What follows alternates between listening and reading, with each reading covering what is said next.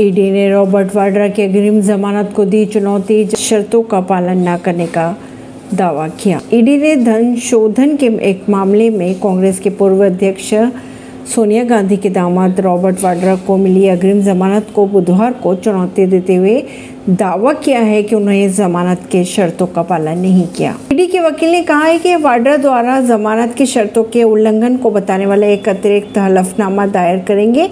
उन्होंने इसे अदालत के समक्ष रखने के लिए कुछ समय मांगा।